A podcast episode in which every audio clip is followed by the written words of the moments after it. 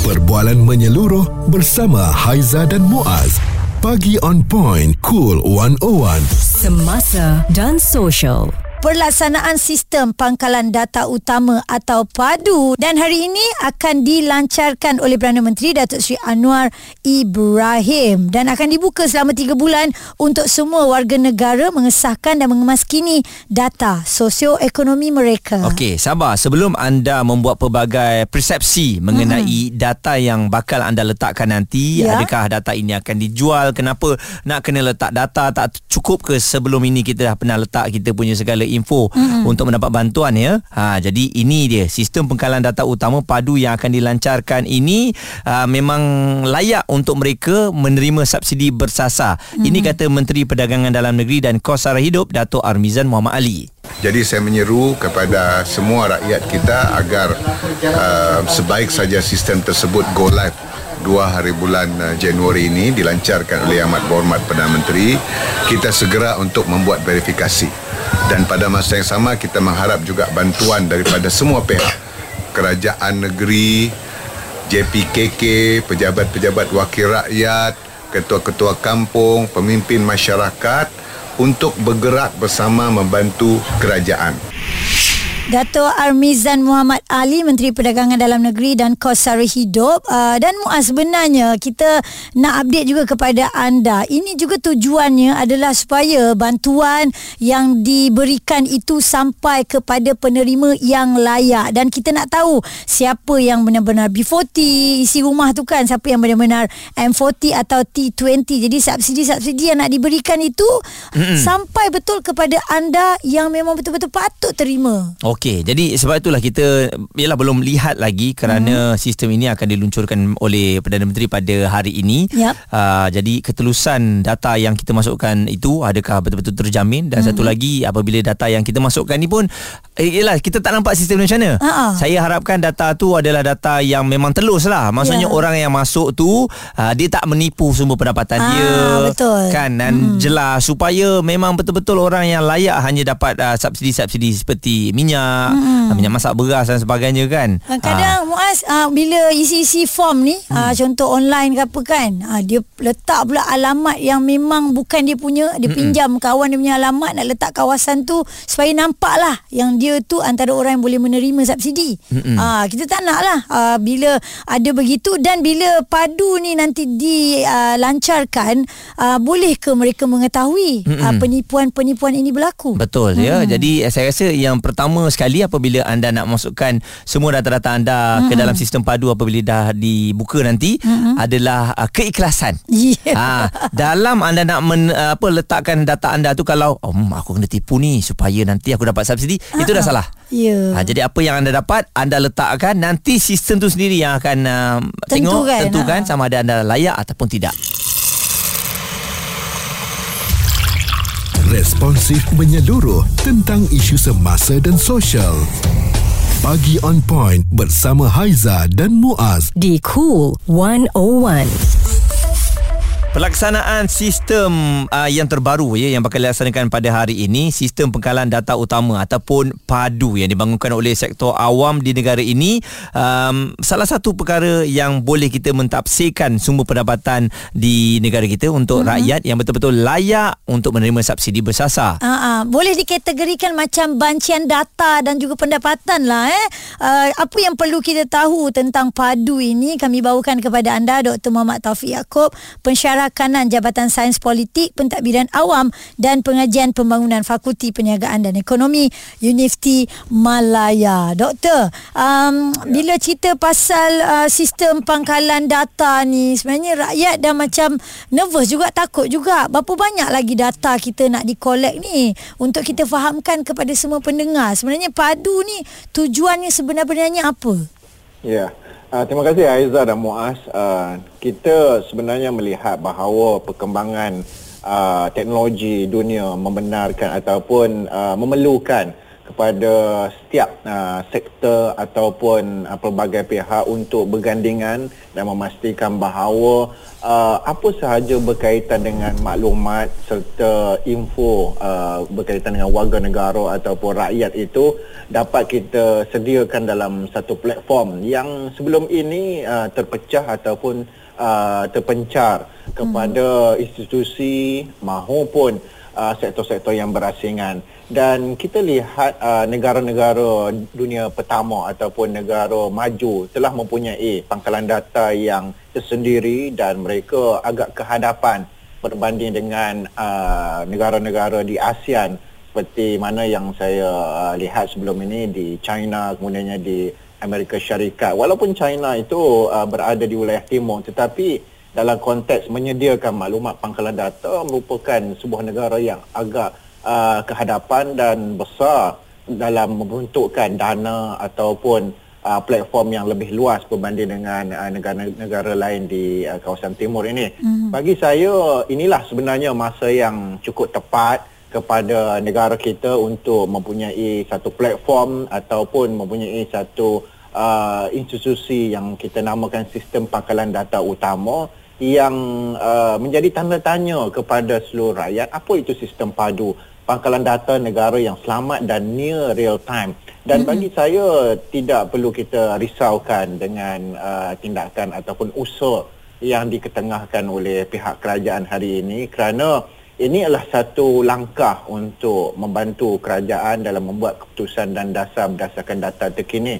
Sudah semestinya uh, teknologi kita uh, siap siagakan dipersediakan dengan pelbagai elemen keselamatan mm-hmm. dan kita sebenarnya uh, agak uh, terpencil dalam isu-isu berkaitan dengan data yang bocor ataupun data-data yang uh, telah uh, diperolehi oleh pihak-pihak yang tidak berkaitan mm. kerana kita mempunyai pihak berkuasa yang begitu apa efisien mempunyai kepakaran untuk mengenal pasti kebocoran data dan bagi saya uh, jangan kita letakkan ya ketakutan itu melepasi ya uh, keinginan kita untuk memastikan bahawa apa sahaja berkaitan dengan usaha membantu rakyat ya menyediakan satu platform maklumat yang jelas serta selamat uh, kita kena pastikan ia berada di hadapan berbanding dengan ketakutan yang kita cuba bangunkan oleh setengah pihak yang tidak bertanggungjawab. Okey, doktor kejap lagi kita nak lihat juga dari segi sistem ini bagaimana dari segi ketelusan apabila kita mengisi data-data ini dan satu lagi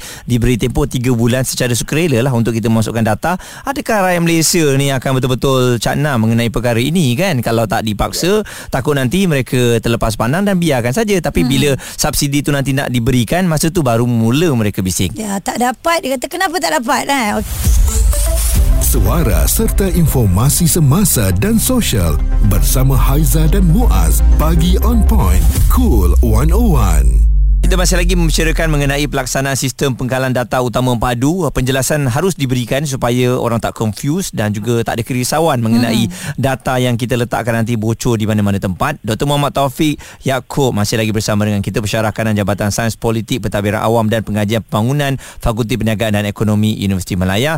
Doktor, um, dari segi ketelusan apabila kita nak letakkan uh, pengkalan data kita ni, uh, satu secara sukarela ni. Jadi takut nanti ada yang cuba untuk menipu uh, data kita ialah nak dapatkan subsidi tu. Sebab kita tahu data ini untuk subsidi. Hmm. kan? Bagaimana ya. doktor? Paling penting iaitu siapa yang uh, mengawal ataupun memantau ya uh, data tersebut uh, sama ada diletakkan di sebuah organisasi ataupun boleh diakses oleh institusi-institusi lain. Sudah semestinya saya uh, menjangkakan ataupun saya melihat bahawa hanya uh, Kementerian Ekonomi di bawah uh, sektor padu ini akan uh, menggunakan data tersebut bagi tujuan-tujuan rasmi kegunaan kerajaan berbanding dengan data-data kita sebelum ini yang kita berikan kepada institusi kewangan ataupun institusi uh, apa sahaja yang uh, memberi manfaat kepada kita untuk tujuan-tujuan peribadi kita apatah lagi kita lihat dalam konteks media sosial pun maklumat kita secara terbuka mm-hmm. kita berikan tanpa uh, kita sedari misalnya tarikh lahir kita, di mana kita tinggal. Jadi bagi saya sudah semestinya ya uh, apa yang kita paparkan di media sosial ataupun kita berikan kepada institusi-institusi uh, kewangan atau apa sahaja sektor sebelum ini sebenarnya tidak sama seperti mana yang uh, di uh, seperti mana yang diinginkan ataupun seperti mana yang uh, ingin dibangunkan oleh uh, Kementerian Ekonomi di bawah yang berhormat saudara Rafizi. Dan bagi saya yang penting iaitu bagaimana untuk kita melihat ya integrasi antara maklumat-maklumat tersebut digunakan secara dalaman dan tidak diketengahkan bagi tujuan-tujuan komersial. Kerana kita lihat apa yang digunakan sebelum ini atau apa sahaja yang dimohon oleh institusi-institusi sebelum ini iaitu berkaitan dengan komersial. Tetapi dalam konteks padu ini saya uh, lebih cenderung untuk menyatakan bahawa inilah kegunaan rasmi, kegunaan semata-mata untuk membantu masyarakat dan rakyat di luar sana bagi memastikan bahawa mereka mendapat perhatian, mereka mendapat uh, apa sahaja uh, manfaat daripada kegiatan ataupun aktiviti kerajaan hmm. yang mahu melihat bahawa uh, rakyat perlu dibangunkan dalam konteks teknologi dan pelaksanaan dasar-dasar yang menyeluruh dan sampai ke setiap pelosok uh, lapisan masyarakat di mana saja mereka berada. Hmm, dan um, kalau kita tengok juga ini uh, bagaimana agaknya bagi kumpulan yang tak bermanjikan ya doktor macam bekerja ya. sendiri ni semua kan?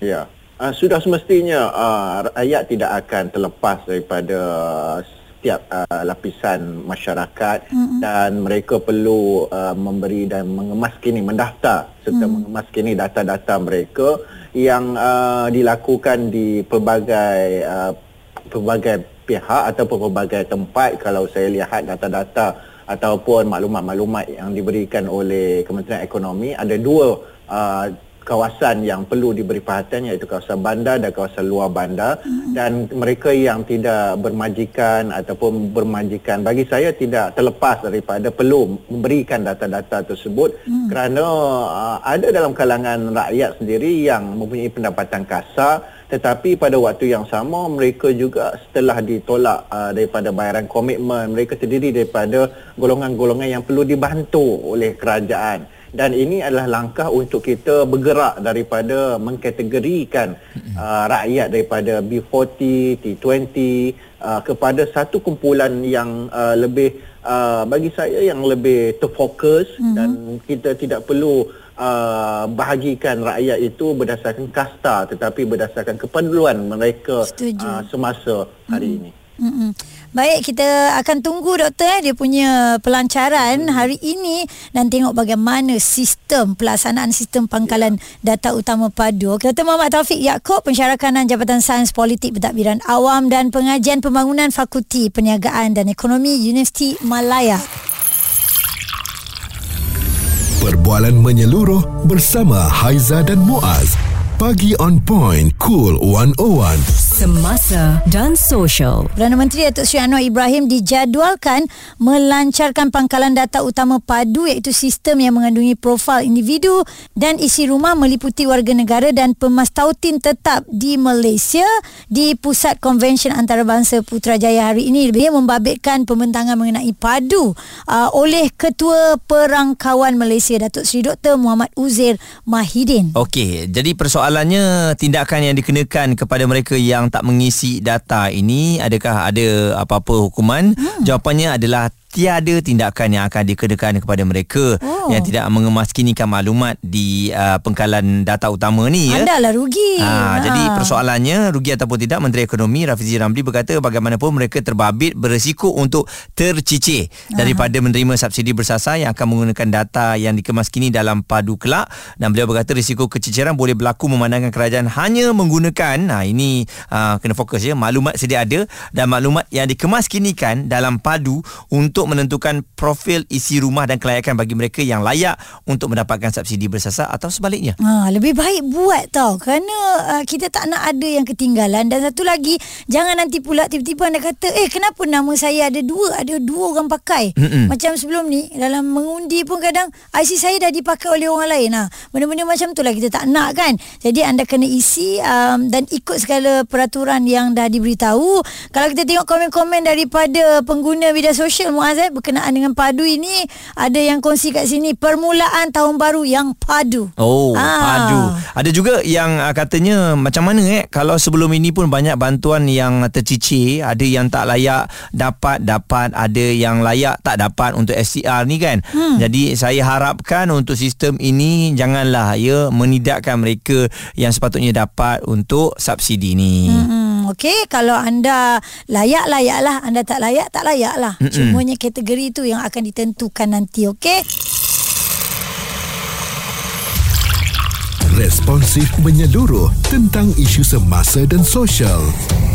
Pagi on point bersama Haiza dan Muaz. Di Cool 101.